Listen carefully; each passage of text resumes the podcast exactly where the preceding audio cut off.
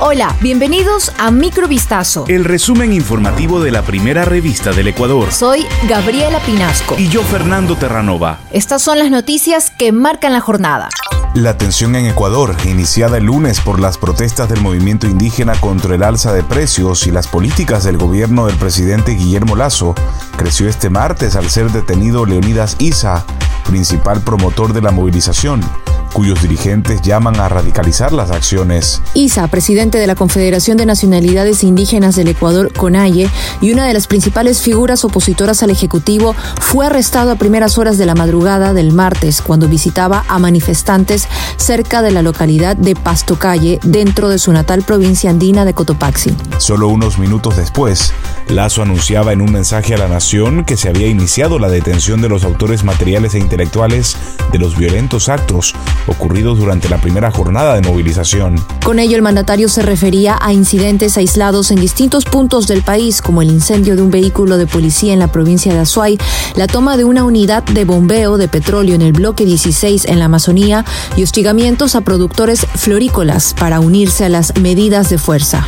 La empresa china Petrooriental S.A., que opera en los bloques 14 y 17 en la provincia de Orellana, denunció este martes la paralización forzada de operaciones desde las 14 horas del lunes 13 de junio. El entorpecimiento de actividades ocurrió luego de que las locaciones petroleras de la operadora fueron ocupadas ilegalmente y mediante el uso de la fuerza por unas pocas personas de la etnia guarani en la comunidad Yaguapare, según indicó Petrooriental S.A.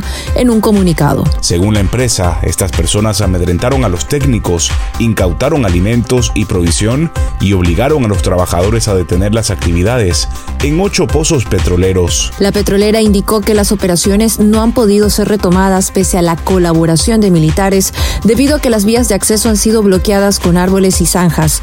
Los vehículos del ejército han sido inutilizados por el empleo de lanzas contra los neumáticos.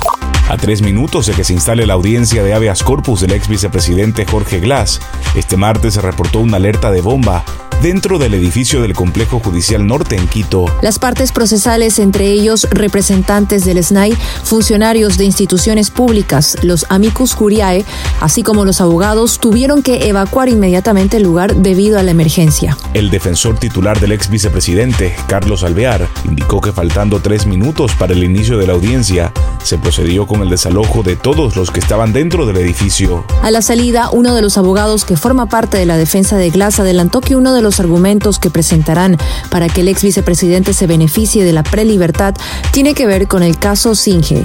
Un grupo de individuos fue detenido por intentar saquear en un local comercial en la 27 y Rosendo Avilés, en el suburbio de Guayaquil, según informó este martes la Corporación para la Seguridad Ciudadana en su cuenta de Twitter. Este hecho se da en medio del paro nacional convocado por la CONAIE. Las movilizaciones ocurren sobre todo en las provincias de la Sierra, donde hay varias vías cerradas. Lo que sí ha empezado a circular son rumores de posibles saqueos a negocios, lo que llevó a varios comerciantes a cerrar sus locales.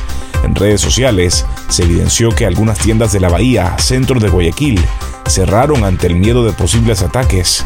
También hubo tensión en la isla Trinitaria. La Policía Nacional ha señalado que por el momento no hay ninguna alteración y se descarta robos o conflictos en la isla Trinitaria.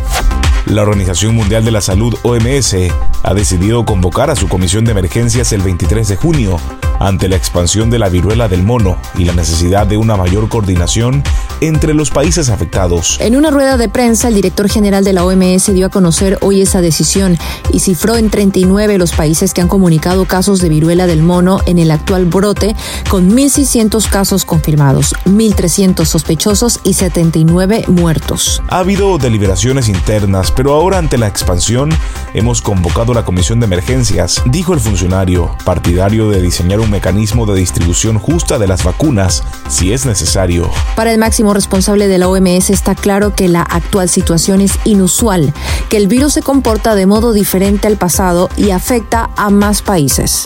Esto fue Microvistazo. El resumen informativo de la primera revista del Ecuador. Volvemos mañana con más. Sigan pendientes a vistazo.com y a nuestras redes sociales.